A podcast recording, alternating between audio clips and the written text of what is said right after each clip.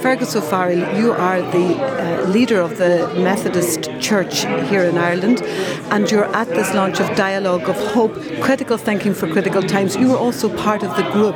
Um, tell me about the book itself and your contribution to it. Well, I, I found the process in producing the book very, very challenging and, and very important, and we're hoping obviously to engage as many other thinkers and interest groups in the country in reflecting on the future because we want to create a dialogue, and a dialogue means we need to listen to each other. Um, we have offered some thoughts and challenges in the book, and we hope to get a response. I'm interested as a Christian leader in listening to what other secular voices have to say and learning from them, and we're in a more listening, humble mode than maybe people expect from churches, where they expect authoritative moral stances to be taken. Uh, and I really think we've gone beyond that in Ireland. We need uh, to create a new dialogue of hope. And that dialogue of hope is needed, you're saying, because the dominant narratives haven't worked. I mean, we're, we're in a lot of trouble in Ireland, despite perhaps what we're being told that we're in a republic of opportunity. I, I think so. I think we need to challenge that notion of a republic of opportunity because it's not a republic of opportunity if you have 8,000 people homeless, if you have a crisis in your police service, if you have a crisis in your health service, and if you have increasing inequality. I think we the narrative is broken both economically and politically, and we point that out in the book. Now, these are deep-seated changes that are happening, even in our climate and ecology. These are deep-seated challenges uh, to restore engagement by the ordinary public in their public life and get them engaged in creating a new narrative for the future. It's a huge challenge. It can be done if people we speak of a coalition of the willing who are willing to engage and, and bring hope and change in a very positive, but there has to be based on clear values around solidarity, about equality, and about participation, and about a focus on a new politics of the common good.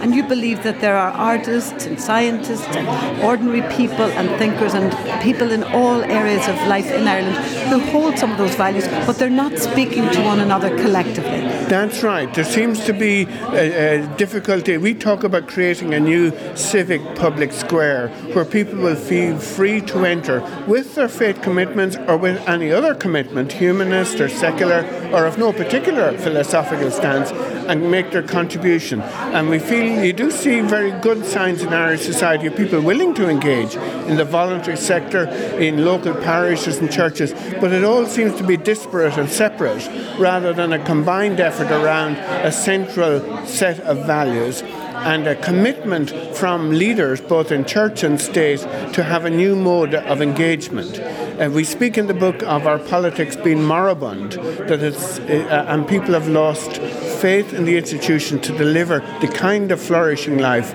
that they aspire to. Now, this weekend, the Citizens' Assembly, which was mandated by the Oireachtas to examine certain questions, one of them you mentioned yourself is on the environment, and they're looking at how Ireland can become a leader in climate change uh, in, in um, the, the, 21st century. They're going to be examining that. That's 100 people selected from a, a, a particular type of process. Would that model work for you? Are you calling for something different? No, no. We, we uh, uh advert to in the book that these new innovations, like the Constitutional Convention, the Citizens' Assembly, the People's Conversation on Active Citizenship, People Talk, all the new innovative things that people have, either the government or others have attempted, are very, very worthwhile. And they show that new innovative ways of consulting the citizens and involving them are very positive. And as people learn about the issues, their and their views often change and form in a new way. So that's a very important process. In fact, we call in the book or set out the idea of maybe civic or civil forums in each county to allow people to have more opportunities for public deliberation and engagement so that they can find that they have a scope. They're not just ignored if they're down in a rural Ireland where 40% of the people live and yet they feel um, abandoned very often, their villages are decaying and so on, and they don't feel that they have any control over those factors. Uh, and we, we're calling for new opportunities in this new civic public square to build in far more public deliberation, like the examples you gave at national level, but these can be replicated in a reformed local government as well. So if somebody were to say to you, What would you regard as success for your book? What would success look like if your work, your group convening, all the effort you put into it, if it were successful, what would it look like for you? It, it would look like a huge change in people's trust in the processes that govern their lives because they control them in a genuine civic republican sense that it's around the common good. There'll be a new energy in Irish public life. We have the example actually in France of Macron coming from a, relatively unpolitical party system and changing the dialogue in France. And now he's seeking to change it in Europe.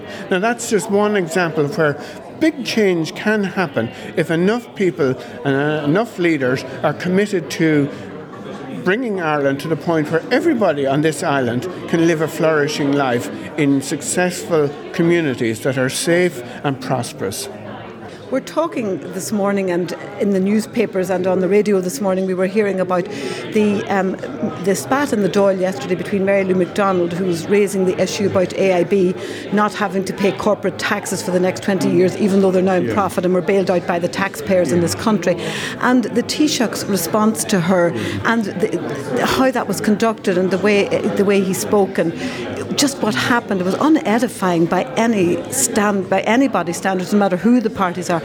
Is this what we're asking about? Something more serious in the times that are in it? Yeah, I mean, I think one of the things that has brought the political parties, and we point that out in the book, into sort of moribund or disrepute or lack of trust in the public or lack of engagement is this punch and Judy personality type of politics, which lacks real substance and isn't based on a clear public philosophy and values. Uh, and you get that reflected in the Dáil all the time. Uh, and that's the nature of our politics, which has brought us to the pretty past that we've often been in this country. We've failed our economy three or four times in my lifetime, uh, and it's likely to happen again because we haven't changed the nature of our public deliberation and our politics. I think we need to challenge our politicians who think that they've behaved in a clientelist way and, and that sort of public punch and Judy type of show that they're actually going to win favour. I think if enough people say we don't want that, we want positive moral leadership based on values on a considered policy basis, then I think that can change. I mean, there's a huge need to change and reform our parliament and local government.